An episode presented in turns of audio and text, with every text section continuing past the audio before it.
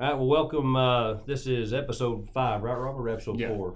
I think it's five. Episode five of uh, Down the Rabbit Hole with uh, the Heavy Metal Bo- Podcast, where we try to take high level baseball concepts and break them down and talk to people who can help us break those down to help pe- people's players and coaches uh, get better, know more stuff about the game of baseball.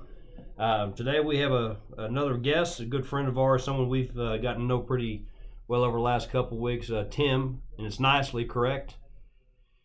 Saying that. Yeah, nicely. Tim Nicely with VFlex Sports, and our conversation today is going to revolve around the brain and hitting. And so, kind of get us started here, Tim. Why don't you start us with your biography and let uh, everybody know uh, who you are, where you're from, and, and, and all the pertinent information. Uh, I'm an East Tennessee guy, uh, just a regular old uh, American, you might might say. Uh, grew up in East Tennessee, around the Knoxville area. Played baseball in high school, basketball. Uh, yeah, multi-sport guy. Uh, jumped out of there and uh, played baseball at the junior college level.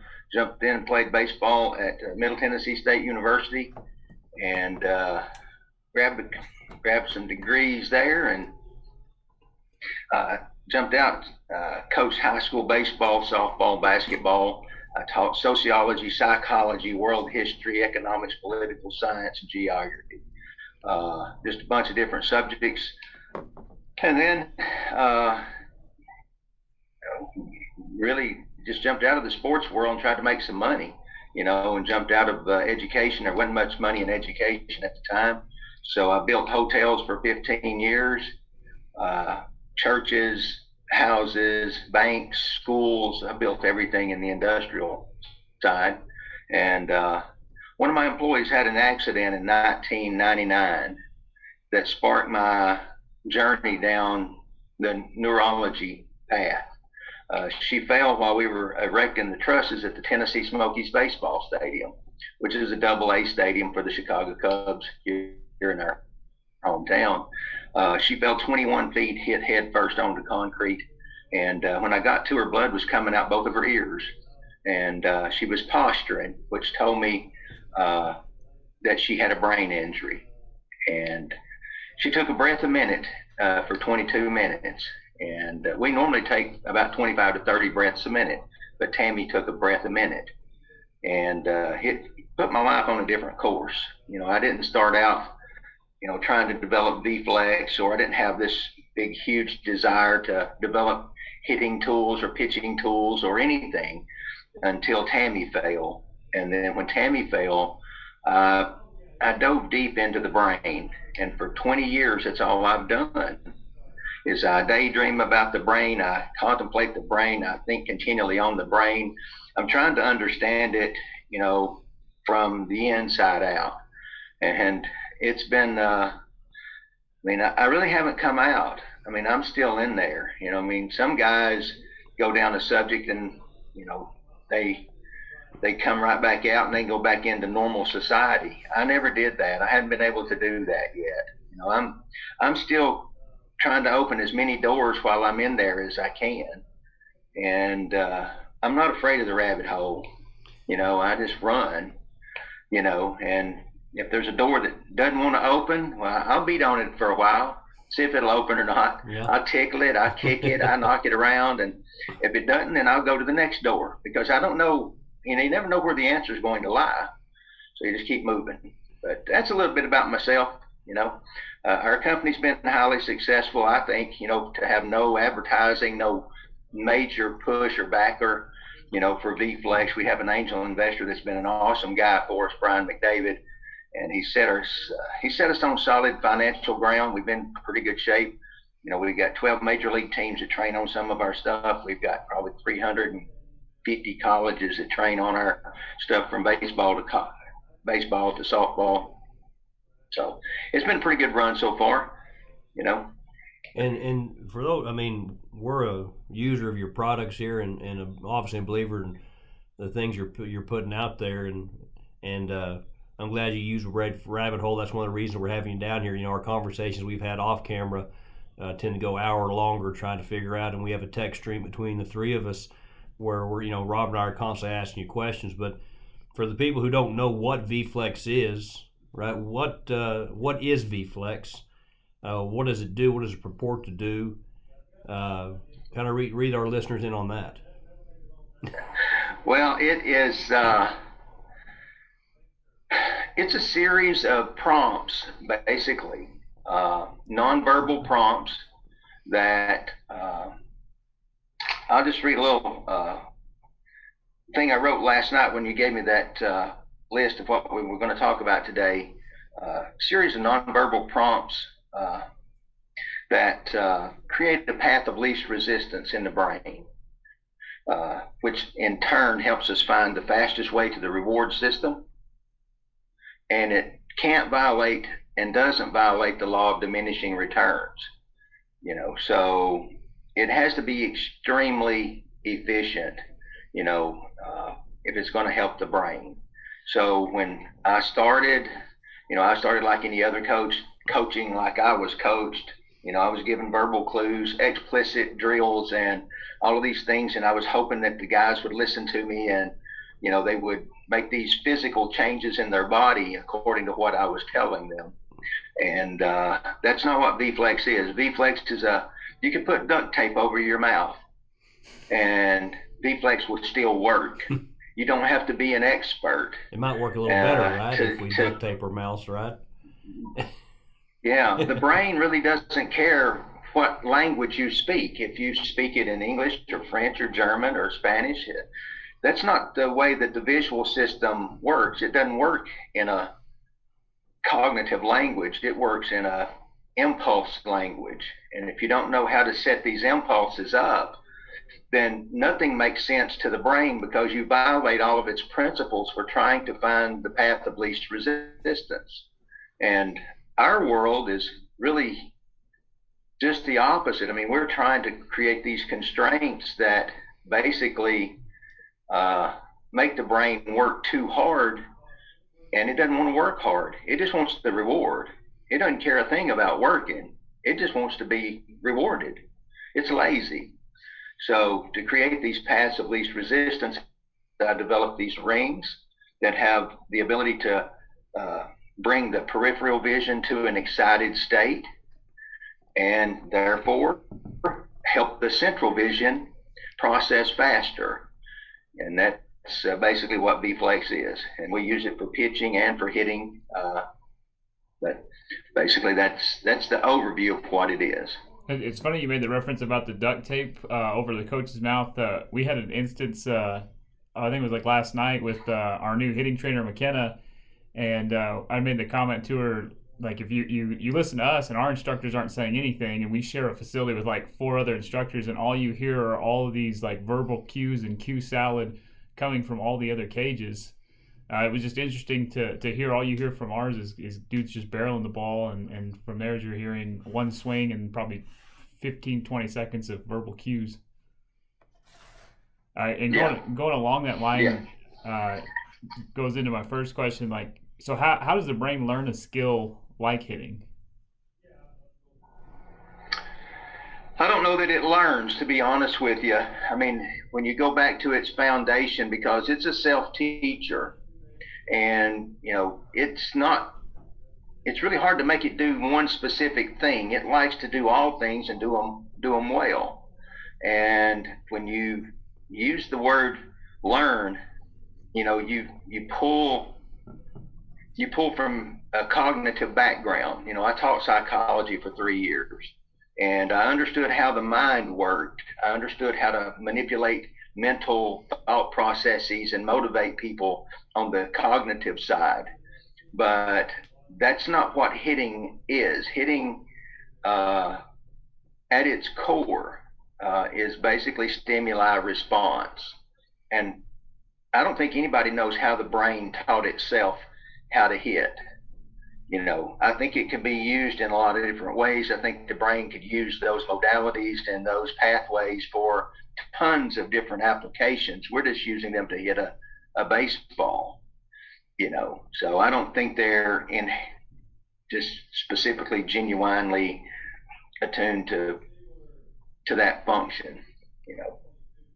Is is is that so? Is what you're saying is there's no memory applied to hitting? So is it, is each pitch a brand new function, or is the brain storing memory uh, based upon previous models?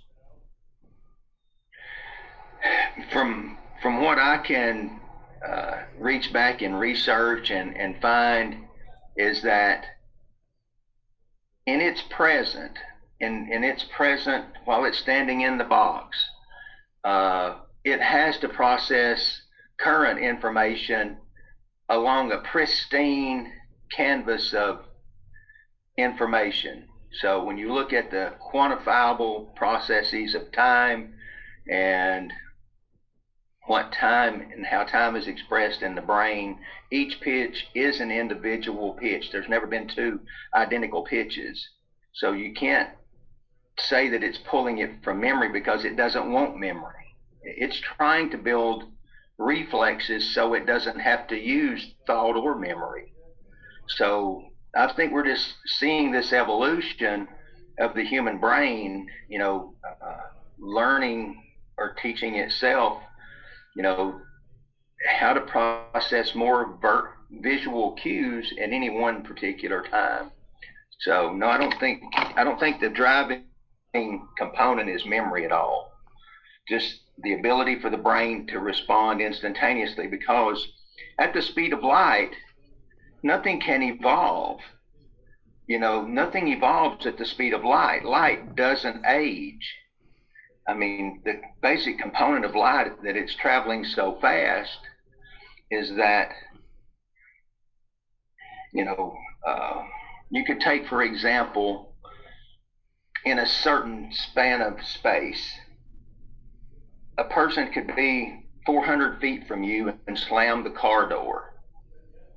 And you would see the car door slam before you hear the car door slam because light travels faster than sound. But when you get within 50 feet of a person and slam a car door, you do not see that delay. The brain has tricked itself. It has created these unique pathways so that within this particular span of space, all things appear to be in instant time. But that's only an illusion. I mean, there is a delay. The brain just won't let you see the delay because we would be in a reverberation of space and time. It would always be vibrating. We would see the delays of physical reaction, the delays of sound reaction, and the delays of light reaction. So, but the brain has found some way to fix that so that we actually live in a really unique reality, perceptual reality. We're going off script because I think that's what the rabbit hole demands, right? Um, it does at times. Yeah. Uh, so is this delay occurring at 60 feet 6 inches, right? Is this delay that the brain has uh, tricked us, and is it is that a benefit to hitting or a detriment to hitting? It is a. It must be a benefit because we can hit a baseball.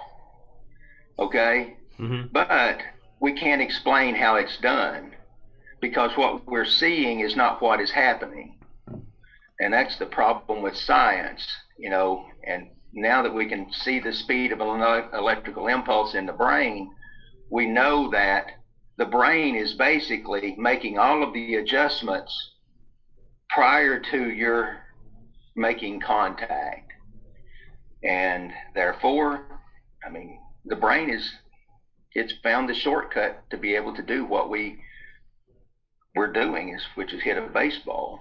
But the numbers will tell you that you can't cognitively make those physical adjustments in time and hit a baseball. It's like the video you sent me yesterday.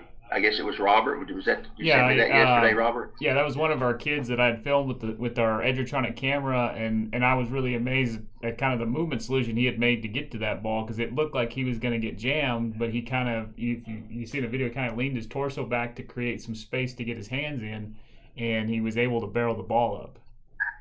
Yeah, you can see all of those physical movements you know, with these new slow motion cameras, and uh, even in what we would consider real time, but w- you have to understand he his cognitive mind didn't do that. Right. You know, there's no way that his cognitive mind could work at the speed to make those adjustments. So, how did the brain, what did the brain interpret from the release of the pitch or prior to the release of the pitch in order for him to be able to pull that off? And how did the brain know which neurotransmitters to send to which muscle group so that, you know, his body would move in that motion? to actually pull that feed off, which is awesome. I mean, I, I can't say that I'm a brain worshiper. I'm a God worshiper. But man, the thing that He created for us to play this game, uh, leave you scratching your, your head, really, because what you see is not what. I guess you're seeing a print out of what the brain saw, is what you're seeing. Well, with that in mind, right, which you know, then how how how do we build and how do we develop better training modalities and methods to center around this? You know, you and I, you know, Robert, all kind of agree. I was reading, uh, I think that one of the, uh, I may have been your book. I, you've sent us a couple items, and so they're kind of run together. You know, the all of sports, athletes have gotten bigger, stronger, and faster, and we're starting to see I was watching a little bit of the uh, slam dunk competition. It's amazing what athletes can do now that they couldn't have done 30 years ago. But yet, baseball saw its last 400 hitter in Ted Williams. Um, and I think that 400, you know, the evolution of baseball, I think the 400 hitter can make a make his way back into the game. So with that in mind, how do we build training and how do we do how do we build the 400 hitter? What training environments build the 400 hitter? in in your opinion? They they will be implicit environments, but uh, you'll have to allow the brain to designate the reward and how it's going to reward itself in that environment. That's what implicit basically is. You don't get to choose what the brain rewards and what it doesn't reward. It's smarter than us. It knows it can hit a baseball. We can't. I mean, we think we're hitting the baseball, but the brain knows different. The brain knows that it's hitting the baseball, and it knows what it had to do to hit the baseball. It knows uh, uh, it could have taken a cue from the right fielder to hit the baseball, because at the speed of light, the information from the right fielder is reaching your retina at the exact same time that the pitcher is reaching your retina it's a one dimensional canvas. I mean, when the brain looks out into space, it's not seeing the depth, it's making the depth, but it's making it from a, a single canvas. So anything on that canvas can be used by the brain to fire off, you know, a swing. You know, it could use the shortstop's movement. It could use the left fielder's movement. It could use the third baseman's movement. It could move. It could use anybody's movement at the speed of light to generate these swings that we're seeing. But we want to be able to build that environment so that these neurons that carry that information are more efficient. They can carry more data faster and better. and that's mm-hmm. what you've seen in the physical world. You've seen everybody hit the weight room, get stronger. You've seen them go into randomized drills to where, I mean, the muscles don't know what's going on. They're training them like we're trying to do in the batting cage, which is no more than three strikes in a row. You know, you should never know what pitch is coming next. That's what keeps the brain excited. Is it won't, it doesn't want to know what's coming next. It doesn't want a memory. All it wants to do is be able to respond in the instant of time because it's working much, much, much faster than your cognitive mind is. Therefore, to strengthen these neurons that are carrying your spatial information. Uh, you have to put them in a constraint environment, which means you have to take the electrical energy that's between you and the picture and charge it. you have to force the brain to fire in specific sequences so that its neurons are exercising while you are taking batting practice. If you do not exercise those spatial neurons that are building that invisible space between you and the pitcher, then you're not exercising the brain. You're simply doing what everybody else has done for the last 17 million years, which is we haven't learned how to exercise the neurons that carry the data. That's what we've tried to teach them how to store more data, create more luggage, create more closets in a house, but we haven't redesigned the house. So you know that, what I mean? Is that where like uh, it, it could inefficiencies and like perceptual input uh, have uh, anything any effect on that? Like if someone has trouble with specific eye movements or their visual perceptions off, or maybe they have blurry vision, uh, are, those things that could play into effect or even create like a movement bias because the information you get is, might not be as accurate as you think? Yeah, you'll always have a movement bias of some kind because of the way your gaze is. I mean, we all have a natural gaze. Some are up, some are down, some are left, some are right, some are in other ways and it does affect how your locomotions express themselves. It depends on how your swing is, and you're you're correct there. I, I saw you put something on Twitter the other day about that, uh, about the vestibular ocular reflex. You know, a, lot of the inefficiencies in the visual system are because the right eye and the left eye don't communicate very well. You know, you have a lazy eye and a strong eye. Now, when you when you begin to use a V-Flex system, the larger rings, the smaller rings, the medium-sized rings, you're basically applying the same amount of electrical impulse to the weak eye as you are to the strong eye. And that's done in the brain. That's not done at the eye level. Now you can do it at the eye level.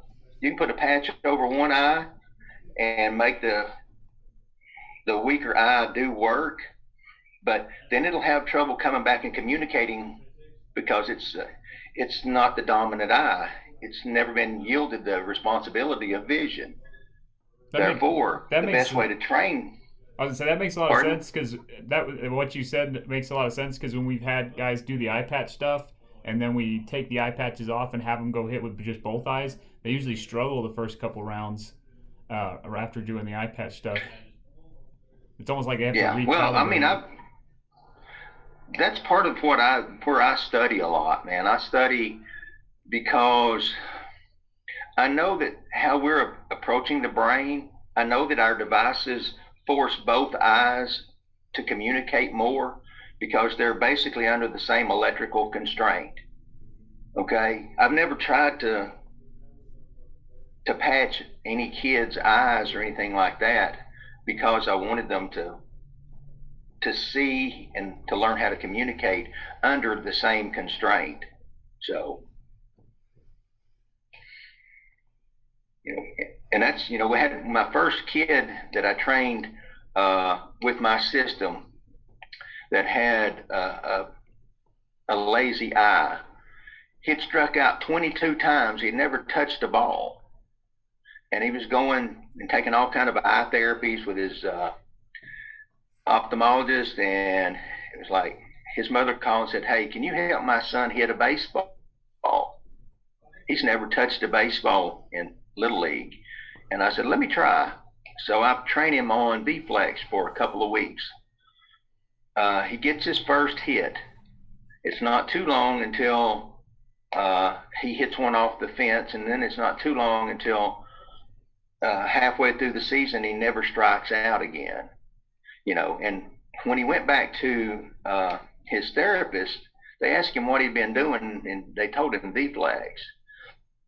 And the issue was when he did a ReadAlyzer test, which gave the ability for his weak eye to stay on the page, because his strong eye could stay on the page and stay in, in sync with what he was reading, but his weak eye couldn't. But his ReadAlyzer exam changed dramatically during that time. And you know, I've spoken with some guys in Memphis this past week about using ours as a therapy for these weaker neurological impulses from the weak eye. But you don't strengthen it by covering the strong eye. It, it doesn't work that way. And they do they do the exact same training that uh, virtual reality guys do. All of their therapies are basically on a TV screen or a computer screen. And I know it won't work, can't work. You know, the computer screen's not capable of producing a probability wave. Therefore, the I don't care if it's the strong eye or the weak eye, neither one of them will be processing anything of value because it's a reflection. It's not a probability wave.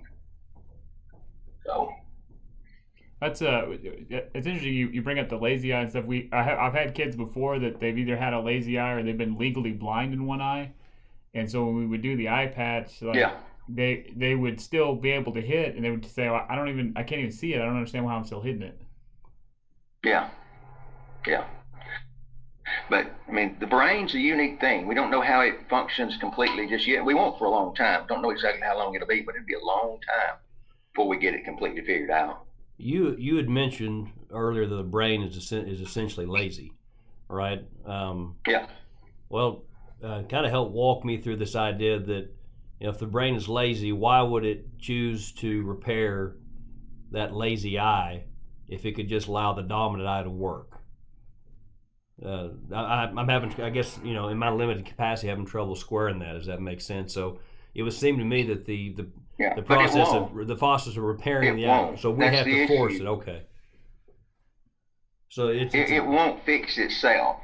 It won't fix itself because the path of least resistance is to cut the eye off. It should get weaker as you get older. It won't get stronger. Uh, it'll take more and more responsibility away from it because the, the stronger eye can actually take over that load.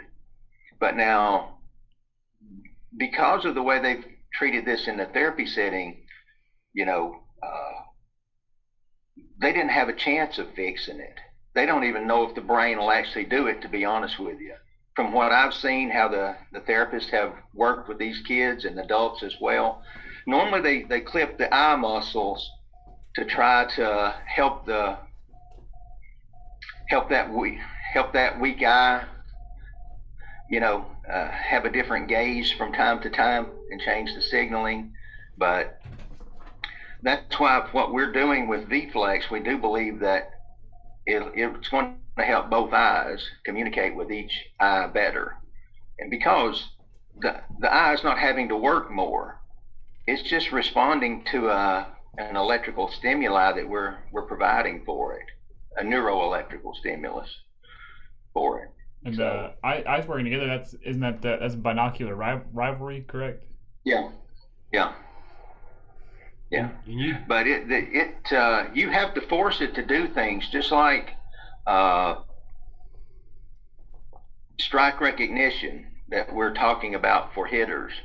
You know uh, the brain right now thinks that it's probably got the, the best remedy for everything because it's it's been able to do it. It's been able to reward itself for hitting et cetera et cetera. But uh, in order to engage it at a neurological level, you do have to force it to fire these electrical impulses that it will perceive as, you know, a, a path to a faster, greater reward. More doubles, more triples, more home runs, basically, and more walks, you know, because that's what we're after. I mean, we're, we're looking for that fast reward, you know, for for the brain. And you you mentioned briefly uh, ineffectiveness of of uh, as you saw it as VR platforms to to train the brain. Um, Right. uh, touch on that a little bit more because that's uh, that's something right now that if you, you follow hitting Twitter and, and, and things of that nature where a lot of uh, big names and, and people are signing up and to use these VR platforms for strike recognition and in talking with you and hearing you just now uh, you're not sold on the fact that those things will uh, will work uh, why is that No, they can't work. That's why I'm not sold on them. I mean, they violate so many laws of physics and laws of biophysics and laws of neurophysics that there's no way that the brain would ever engage in that augmented form of reality, you know, it, it can't do it. It won't do it. So it's not it's Uh, not effective at tricking the brain into seeing as as a as a real thing that's happening. The brain is aware that it's dealing in a virtual setting. Oh, absolutely, absolutely. I sent a video to Robert there uh, from UCLA where you know they're working with rats in virtual reality settings, you know, and 60% of spatial neurons shut off during these virtual sets. I mean, that's extremely dangerous. I mean, my God, man, uh, the brain can function, you know, in these augmented states, but we really don't know the long-term effects of VR. I mean, it's only been around for a short period of time. We do know that there's quite a bit of nausea from time to time. There's these displacements of uh, balance and different things and headaches, uh, people that use them, you know, and those are short term things. But if you expose that brain to that stimuli a long time, I mean, we really don't know what the brain's going to do in that setting. Well, we uh, your site, you know, you got with your psychology background. I I've read several things that, that suggest that our exposure to blue light uh, is, you know, triggers a fight or flight response in the brain constantly, and we can't we can't constantly be under that kind of an atmosphere, and that's why you see. Uh, this the paper suggests why you see you know burnout and, and maybe suicides at a higher rate because what we've done in staring at computer screens and phones, you know, more than we ever did. Uh, is not good long term for our mental health. And my my always my first pause on that is if we're going to expose uh, expose athletes in an emotionally charged environment such as hitting a baseball in the bottom of the ninth, and already put them under long term stress with their emotions or blue light, that that couldn't be long term a good thing to do to an athlete. Uh, I didn't know the spatial neurons so. or yeah the spatial neurons and things of that nature were a little bit above my head, but that was always my uh, first approach to it. So I know Robert had read some stuff about fighter pilots. Uh, yeah, usually uh, they they have a protocol where when they come out of the VR training module, they have to wait like a week before they can fly a jet to kind of allow their brain to recalibrate. Yeah. Yeah, one of my brain trust guys uh, flew with the Blue Angels, uh, was a Top Gun, and spent hours training pilots and trained as a pilot himself. And I can vouch for that. You know, that, that's that's a true statement. Yeah. It just takes the brain time to acclimatize back to this spatial environment because billions and billions of neurons make space we don't the trick is we don't know how it makes it invisible. I mean inside the brain we don't even know what color space is. Outside the brain in our perceptual reality it's invisible. But it's a low resolution electrical field of some kind inside the brain. And we don't know how it even makes it invisible. You know we don't know what color it is inside the brain Uh, moving into like we talked about a little bit about the training environments. Uh, so why do you think like hitting is is such a sacred cow? Like why is hitting environments or hitting training pretty much stayed the same, or at least they've they maybe advanced a little bit, but it's only it's always seemed to focus mostly on movement. It's it seems like hitting instructions never really advanced past how well hitters move. Well, it's been uh,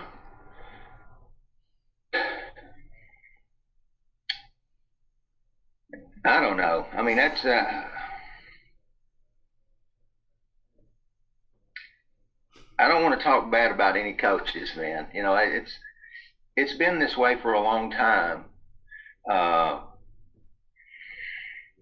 and long time to me is like if you took every coach and you added up all their coaching years of experience and you put it in a big pool of coaching experience, how many years have we been coaching baseball? Well, on the top, chronologically, you know, we've been in baseball 150 years or so, something like that. Yeah. Uh, but when you add all of the coaches that have been coaching, it's over 20 million years of coaching experience. They've been we've been coaching baseball basically for 20 million years uh, in experience, and nothing has changed basically because the neurons that are making space haven't changed. I mean, we're not seeing in high resolution. We're not seeing in high def. We're still seeing in low resolution and low low def. Therefore, nothing has changed. If anything, the brain is trying to go even low lower resolution because it's using more energy for other functions. Therefore, it, logic would tell you that we're going to get worse at baseball and not better at baseball over time. And I think that's what we're seeing with the rise in strikeouts over the last 25 years. It's not that pitchers are getting better. I think it's just that the batters' brains are allocating energies in different ways that they've never had to allocate energies for. And therefore, it affects how we make space. Whether they've been used to making large buildings or they're sitting inside classrooms and not making enough space, they're not seeing enough electrical impulses to exercise their spatial neurons. I don't really know. But it is a, it's definitely a sacred cow. You just can't walk into a room and start talking neuroscience and hitting. Yeah, that you forget, forget it, dude. yeah, we we've uh, yeah, we, we've we've learned that the hard way. Yeah. Yeah. Well, I've been watching you. I was just checking your head, see if you got any knots on that head yet. no, we we uh we definitely are are kind of the black sheep of the building that we train at. Uh, yeah, like I said, there's four other instructors, and they all think that we're nuts. Well, you know, uh, my experience has been almost every time I go to a professional baseball team to train or to talk about VFlex, you know, there'll be uh, eight or ten guys there. They'll have their neuro guys there, their psycho guys there. They'll have their physiology guys there. They'll have everybody there, you know, and they're all uh, really curious about expanding their knowledge base but I can't say that they're really interested in expanding their application base. You know, I don't know that they really are functionally able to tell their hitting instructors, I want you to do this, this, and this. You know, and this, this, and this, because they've got guys that have been there for 25 and 30 years, and that's their sacred cow. I mean, that's what they they trust these guys more than they trust science and it comes back to that buddy buddy system of I'm going to trust this because it's the lesser of the two evils. You know, I'm still going to make a paycheck. We're still going to have a decent team, and nothing's going to really change. So, I mean, this to me is a war of attrition. I mean, I've been here for seven years, eight years now, and uh, I'm not going anywhere. I may branch out and go into uh, brain exercise for semi-conscious uh, patients, people that are have their eyes open, but their brains are not functioning at a cognitive level. I may branch out and do something different than I'm doing in sports right now, but uh, we're going to hang out here and do some hitting for a long, long time. We got some. We probably have another seven or eight products in the vault that we could bring out, but there's no need in bringing them out if you if people don't understand what we do. Mm-hmm. I got a call from uh, a major D2 school yesterday in softball. They've been to the World Series. They're really tough. I mean, they you should see their resume. And I asked the coach. I said, uh, "Do you know what implicit training is?" And it was like, "No. What is implicit training?" you know, and that's yeah. Like, how do you, how do you? It, it becomes a pretty difficult thing. We had Coach Bartlett on here with UT, and she said, uh, you know, as far as the barrier to entry, right? Because it's it's a very difficult thing as a guy who did coach um, to meet somebody like you or or meet somebody like Robert on my end and realize that a lot of what you taught the last 15 years was wrong. Right? That, that's a tough that's a tough moment, especially if you've had some success right? Because you go, well, how, how bad could I be at what I'm doing? We've been successful. And uh, and somebody walks in and says, okay, well, by, uh, by the way, you, the way you you achieve success, but you didn't achieve it on purpose. A lot of times, it just happened on accident with you know without your your your with your input. So I I think that's another barrier to entry is uh, once you start going down these rabbit holes, sometimes you have to go hat in hand and go like you. You know, I, I started coaching based upon what I was taught by some very well-meaning people, right? You know, it wasn't as if they were mean spirited or anything like that. They taught me what they thought that what they knew best at the time, as to the best of their capabilities, and uh, you know that doesn't make them any less of a coach, any less of a person. They're operating on the information they had. But uh, I do feel in the coaching community, as, as more information becomes available, and the more we bury our head in the sand, uh, then we do then that does become a fault of ours if that information Yeah. is out there. And I've run into, you know, I ran into uh, my first three or four years. I thought people would gravitate toward implicit training because of the data. Because you know, when when our chart started going straight up on strike recognition and ball efficiency, which meant your ability to take a ball. You know, anybody can hit a strike basically, and we're great strike hitters, but very few people have the ability to desensitize these boundary areas in the brain so that the brain doesn't trigger on these boundary pitches. You know, so we collected quite a bit of data and worked on that on our research side. Didn't have to have that to get the patent. You know, the patent was based in science. The patent was based in how these neurons function in the brain. And, and you know, it took a long time to get the patents that I have, but they're based in science. Uh, and you don't have to do a whole lot of testing. You have to do a whole lot of proof of concept, which means out in the field, did it work in the field? Not in the laboratory, but did it work in the field? Therefore, you go out, you don't tell people you're testing them, you don't tell them anything. You just provide the bare minimum, throw batting practice to them, work with them. And I thought, man, people are going to freaking love this stuff because, you know, you, you at the high school level, we were cutting strikeouts by 50% at the high school level. And it wasn't, I wasn't talking or teaching or anything. I just gave them the tools and said, use these tools. Bye. And uh, when I took the data to some of the more knowledgeable college coaches, the higher up guys and pro baseball and everything, it's like, man, they just threw the data out the door. It's like, you know, we don't want, you know, that's not how we make choices around here. Well, I think I think a lot of it has to do because uh, like I, I've been asked this question a few times, even in some interviews, is how do you scale something like this out? And that and it, it almost seems like they they need some someone that's creative enough to to figure out how to scale it out across the organization because it's almost like if it doesn't fit the status quo or the model that we're currently using, and we can't just easily just throw it into the system and let it run itself that, that's it doesn't seem like that's something they're willing to work with. Like they don't want to have to flip the script or go against the status quo. No, but that's that's the beauty of implicit training is uh, if you just use the devices, the devices are what the brain's using for its information.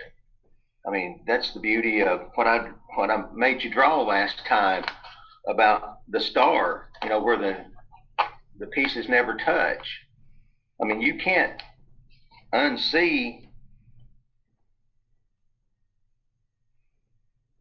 the boundary that you try to create there. mm-hmm. I mean, you have to you have to tell the brain where you want it to actually focus.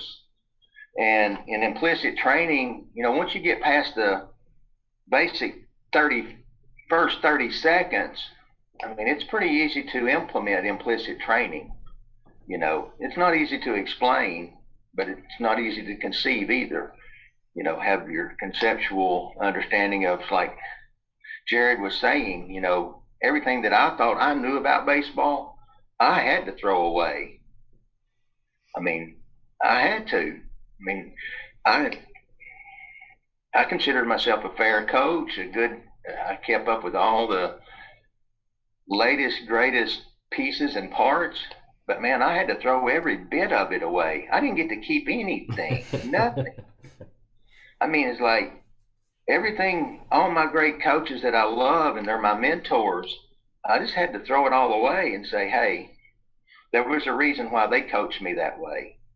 It's because that's the only way they knew to coach me. They didn't know anything about neuroscience. They didn't know anything about the brain. They didn't know anything about perception and reality or any of those things. And I just started along a new path. You know, and guys like you, you're going to make it. You know, I'm going to watch you uh, as you as you grow, and as I as I grow, I it's possible I'll make mistakes too. But I'm not afraid to make mistakes. I'm not taking I'm not giving away my right to be wrong because there has to be some wrong there somewhere. You know, as you move through, you got to. Right. We, we teach our players that, you know, the, the greatest growth potential is in failure, right? We'll learn a lot from failure to complete a task or something. And, and on the flip side, as coaches, we almost kind of bristle at the fact that we'll experience the same failure, and that will be our learning curve as well. You know, That's right. It's a it's a difficult thing. Yeah, I'm I'm right there with you. Uh, I always say it's a stupid tax, and one day I'll be done paying the stupid tax, but today's not that day. That's right. no, no, it's not over yet, Dave. Yeah. You're not over. Uh-uh. You're not. What other questions you got there, guys? I, you know, I think we're pretty. I think we're good. We're right at the the time that we like to go, unless Robert's got anything else. I know that we could keep this going. Uh, I know the last time the three of us talked, just you know, on the phone, we were over an hour, and uh, you know, Robert and I walked away with about a, twelve different questions that we scratched our head on for the next three weeks. And uh, but you know, if there's anything else, unless you want to add something to this. Uh, I think it'd be good to add like where you know where can they find you Yeah. on social media? Where can they find uh, information about your products uh, or anything like that? Well, just uh, we have a website, uh, vflexsports.com, and we're on Twitter at uh, vflexsports as well. Uh, you know, I don't I don't write a whole lot anymore. Uh, I do blog occasionally, but uh, it has to be uh, really uh, interesting for me to write about it anymore. You know so uh, i do throw some things out there but just go to the website uh, vflexsports.com go back through the the history of the articles and you'll see uh, quite a bit of things that'll make you scratch your head and maybe uh, send you down a new path or a rabbit hole you might say but i mean you're going to find solid ground. I mean i've found solid ground. I'm just trying to build from the solid ground that i found in there you know? And it's not pretty because it does go against what what the establishment believes in, you know, and how they teach and how they coach. and that And I, I'm I'm with you on that because every everything that we've learned from you has led me to a different path and a different paper, which answered some questions, which unlocked a whole different set of questions. Uh, you know, currently one of the things that uh, I'm really trying, I'm really interested in is the idea of flow. You know, Dr. Chick set me Csikszentmihalyi, and and that right there, and how to appropriately get the athlete into flow. And, and as you said, each one is unique you know each brain is unique in, in the way it responds to stimuli which you know goes down another rabbit hole of training environments how individualized they have to be to get the brain to go to a flow state to make the movements as fast and, or as clean as they possibly can. And so that has been the exciting part uh, work talking to you is the idea that about the minute i have an answer i've come across 12 more questions uh, you know. You normally do that, and it's normally about uh, you'll have five or six, maybe eight or ten questions out of a out of a good find, you know. But that flow state is is critical for brain health, not just for athletic health. hmm you know, the lack of dopamine, which triggers the flow state, you know, is a culprit in Alzheimer's. It's a culprit in Parkinson's disease. When the brain stops releasing that neurotransmitter, we have problems. And that's one of the the long range goals of VFlex is to create these unique environments, not just for baseball players, but for you, for me, for my mom, my dad, the people in nursing homes, people that need to be in flow states from time to time because their brain has quit going to flow. But you have to be able to create these environments where the brain will say, God, that was freaking fun. Let's do it again tomorrow. Yeah. But it, well, it can't be hard work, but it can. It has to excite the brain, and the brain has to learn something, or it has to do something that it's never done before, which is put shapes and sizes together and, and reformulate its world. neuroelectrically, not with images, but with with space. Mhm. Make it make things from space. Don't cost it anything. Right. It, it's it's it's been an interesting and Tim, I, I want to thank you. Thank you for taking time out of your day. Thank you for, uh, as Robert's fond of saying, talking to two Dilberts from Amarillo, Texas. Uh, I'm a Dilbert, believe me. I'm okay with it. I like being Dilbert. yeah. Don't bother me. You, yeah, I think our first conversation, you said uh, uh, hillbilly from Tennessee. I said that's okay. It's a couple rednecks from Texas, so those those cross over fairly well. Well, we're we're trying to live free. You know, it's what we're trying to do here. I know you guys are out there, and uh, I, I appreciate you guys. You know, I, I'm drawn to you because you're brothers in Christ. You know, Mhm. and uh, this was a true epiphany from God when I when I received the knowledge about how can we do something to help this population. You know, not just baseball players, but how can we help the brain? Because my my cousin was in a coma for seven years, you know, and for seven years I just prayed and asked the Lord, "Hey, man, how what what can I do? Have you got a task for me to do? Can you show me something where I can help this person that's lying there? Can I help their brain? And, it won't don't don't reflect it back to me. Just show me how you how you how you do this, Lord." you know, and that's that's what I've done is I've been able to create these strike zones from electrical impulses that I knew nothing about, but I studied and I've learned, and the Lord just opened my mind and said, "Hey, you you want to help? Let me show you how to help. Create, create from nothing. Create the strike zone from this electromagnetic field inside the brain. Create one." And that's what I've been doing. That's why I never came out. I love it in here, and I love being Dilbert in there. Like the brain says, "Boy, you're an idiot." You know that? And I said, "Yeah." And isn't it, isn't it fun? Yeah. You know. So just let it go. Well, again, thank you for your time, and you know, I think as as you can expect, you'll probably see more uh, emails and, and texts back from me and Robert the minute we get more questions. Uh, and we always appreciate willing to answer those and take time with us.